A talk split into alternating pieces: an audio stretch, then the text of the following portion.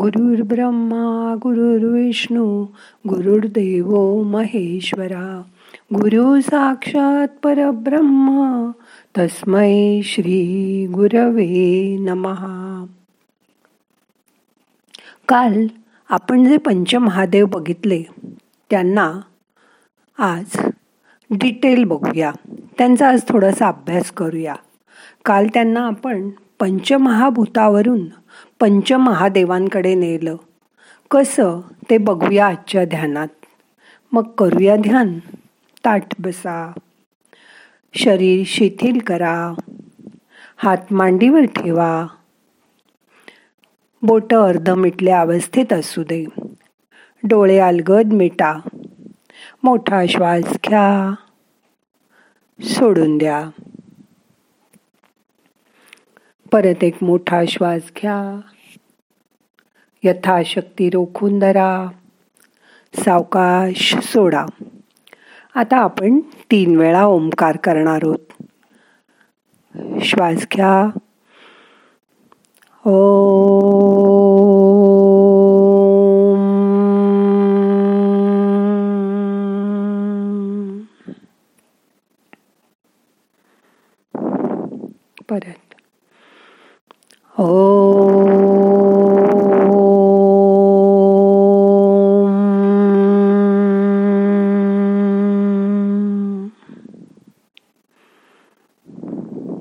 परत ओ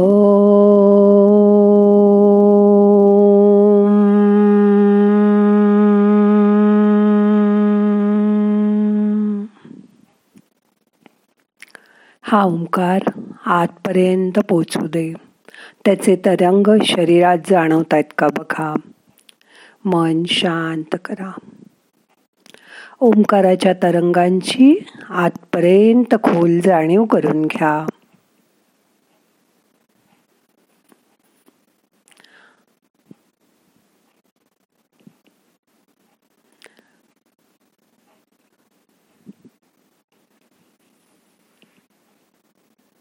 काल पृथ्वी आप तेज वायू व आकाश ही पंचमहाभूत त्यांनाच आपण पंचमहादेव असं म्हटलं. आज हे पंचमहादेव तुमच्या शरीरात कुठे कुठे सापडतात ते बघायचा प्रयत्न करा.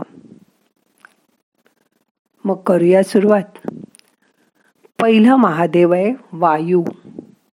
आत्ताच तुम्ही मोठा श्वास घेतलात आणि ओंकार म्हटलात. हो ना श्वास म्हणजे काय? हवा.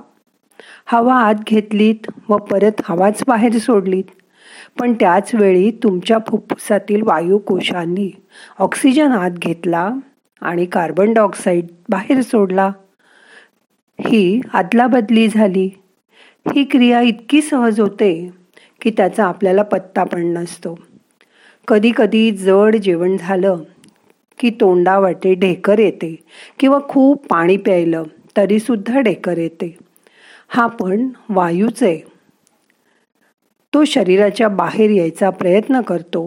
कधी कधी तो खालूनही आवाजाबरोबर सरकतो. पण हा वायू जो बाहेर गेला नाही तर छातीवर प्रेशर आल्यासारखं वाटतं. तो माणूस अस्वस्थ होतो. प्राणायाम केल्याने म्हणूनच आपल्या पोटातून श्वसन करायची आपल्याला सवय लागते आणि श्वास नेहमी नाकानीच घेतला जातो.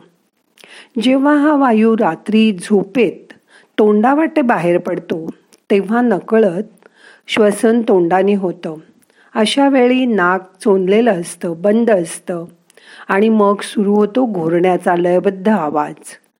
पण हे झोपेत असल्यामुळे आपल्याला कळतच नाही.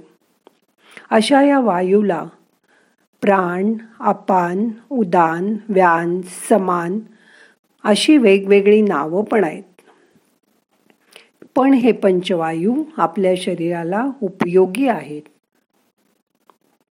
दुसरा महादेव आहे तेज.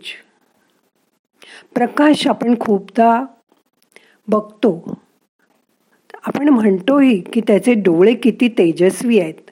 माणसाचं तेज त्याच्या डोळ्यात दिसतं. तसंच आपण या डोळ्यांनीच प्रकाश बघतो. अंधाराचा अनुभव करतो. पण या देवाने दिलेल्या डोळ्यांचा तुम्ही किती उपयोग करत असता बघा. वाचणं बघणं कलाकुसर जसं की भरतकाम विणकाम डॉक्टर सर्जरी करताना आधी डोळ्यांनी बघतात आणि मग पुढची क्रिया करतात. त्यांना आत्ता सर्जरीत काय हवंय हे नर्सला नुसते त्यांच्या डोळ्याकडे बघून कळतं. कोणाकोणाचे डोळे किती बोलके आहेत असं आपण म्हणतो. आता डोळ्यांची भाषा ज्यांना कळते त्यांनाच हे कळेल. हेच डोळे आपण मिटून घेतले तरी ते आतल्या आत सतत बघतच असतात. आणि म्हणूनच तर आपण स्वप्न बघतो. तेज म्हणजेच अग्नी या अग्नीमुळेच जठरात अन्नाचं पचन केलं जातं. बाह्य चक्षुप्रमाणे माणसाला आंतरचक्षू पण असतात. एखादा बोलत असताना लक्ष दिलं तर तो कसा बोलतो? कुठली भाषा बोलतो? इतकं समजतं. पण जेव्हा आंतरचक्षुने समोरच्या व्यक्तीच्या कडे बघितलं तर त्याच्या भावना प्रेरणा आपल्याला समजून घेता येतात आणि आपल्याला आणखीन वेगळाच बोध होतो. आणि त्यामुळे मनाला शांती मिळते. एखादा मनुष्य जेव्हा म्हणतो की मला देवाचं प्रत्यक्ष दर्शन झालं तेव्हा सर्वांना दिसणाऱ्या मूर्तीच्या पलीकडे त्याला काहीतरी दिसलेलं असतं. त्याला त्याची जाणीव झालेली असते. हेच तेज आहे. तिसरा महादेव आहे पृथ्वी. माणसाच्या शरीरात मेरुदंडाच्या तळाशी पृथ्वी तत्वाची मायावी शक्ती असते. त्यालाच आपण कुंडलिनी असं म्हणतो. सहस्रार चक्रातून प्रवेश करणारी प्राणशक्ती. आणि ह्या कुंडलिनी शक्तीचं जेव्हा मिलन होतं त्यावेळी सुखाचा अनुभव येतो. हे आहे जड व चैतन्य याचं शरीरात झालेलं मिलन. पृथ्वी तत्व म्हणजे शरीराचा जडपणा. बघा ना त्यामुळेच आपलं शरीर तोल सावरून उभं राहू शकतं. चालू शकतं पळू शकतं. आपण जडपणामुळेच एका जागी ठामपणे बसू शकतो. हा जडपणा स्थिरता लहानपणी कमी असते. म्हणून लहान मुलं कितीतरी वेळा पडतात बसल्या बसल्या लुडकतात. त्यांचा चटकन तोल जातो. आपण दिवसातील कितीतरी तास बसून काम करू शकतो. ते या पृथ्वी तत्वामुळेच जर हे नसतं तर आपण हलके होऊन वाऱ्याबरोबर उडूनही गेलो असतो एखाद्या पानासारखं. चौथा महादेव आहे आप. आप म्हणजे जल. जलतत्व हे पाणी आपल्या शरीरासाठी किती आवश्यक आहे हे तर सांगायलाच नको. मूत्रपिंडावाटे नको असलेलं पाणी आपण लघवीने शरीराच्या बाहेर टाकतो. दर दोन तीन तासांनी हे पाणी बाहेर टाकलं जात असतं. जर ही क्रिया आपोआप झाली नाही तर डायलिसिस करावं लागतं. मग ह्याची महती कळते. आपल्याला अन्न स्वीकारण्यासाठी शिजवण्यासाठी ह्या पाण्याची किती आवश्यकता असते. त्यामुळेच आपलं पोट व्यवस्थित काम करतं. पाण्यामुळे रक्त पातळ राहण्यास मदत होते. आपण हा असणारा उन्हाळा पाण्यामुळे सहन करू शकतो. दिवसभरात कितीतरी वेळा आपण पाणी पितो. नाहीतर आपल्याला तोंड कोरडं पडल्यासारखं वाटतं. हेच पाणी रसदार फळातूनही आपल्याला मिळतं. आपण होळीला आता जी पुरणपोळी खाणार तीही दूध किंवा तूप अशा जलतत्वाच्या पदार्थांबरोबरच खातो. म्हणजे ती व्यवस्थित पचते नाहीतर ती कोरडी होते. माणसाची जीभ नेहमीच ओली असावी लागते. अन्यथा पदार्थाची त्याला चवच समजत नाही. जीभ आणि जननेंद्रिय ही दोन्हीही जलतत्वाशी संबंधित आहेत. आपल्या डोळ्यातही पाणी आहेच म्हणून रडल्यावर किंवा खूप हसल्यावर डोळ्यातून पाणी येतं. आता वळूया शेवटचा पाचवा महादेव आकाश.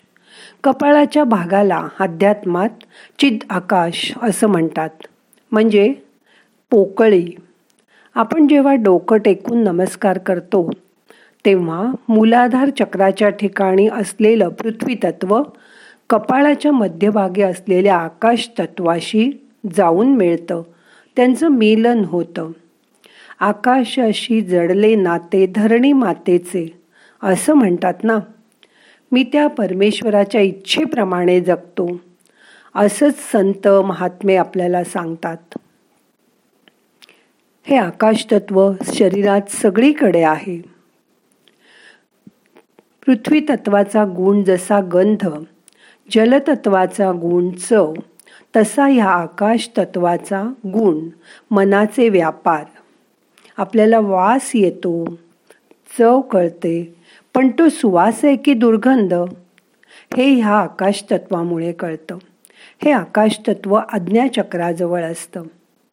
हे सद्गुरूचं स्थान मानलं आहे सद्गुरू म्हणजे कोणी विशिष्ट व्यक्ती नव्हे तर पृथ्वीवर राहून सामान्य जीवन जगणारा आपल्याबरोबर राहून आपल्याला मार्गदर्शन करणारा जीवनात असलेला सखा मित्र भाऊ माता पिता शिक्षक वगैरे भूमिका बजावणारा आपल्या जीवाभावाचा माणूस.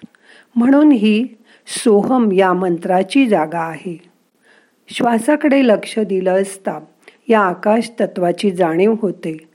त्यासाठी मोठा श्वास घ्या. यथाशक्ती रोखून धरा. सावकाश सोडा. या शरीरातील आकाश तत्वामुळेच म्हणजेच पोकळीमुळे शारीरिक पातळीवर नसांमधून संदेश वाहन होतं. हार्मोनचं स्रवण वगैरे चलनवलन आदी क्रिया व्यवस्थित होतात. म्हणूनच या शरीरातील पंचमहादेवांची तुम्ही काळजी घ्या. आणि आनंदी व सुखी रहा. आता आपल्याला ध्यान संपवायचं आहे. दोन्ही हात एकावर एक चोळा. थोडे गरम झाले की डोळ्यांना मसाज करा. डोळे उघडा. आणि उघड्या डोळ्यांनी तुमच्या शरीरातील पंचमहादेवांचं परत एकदा निरीक्षण करा.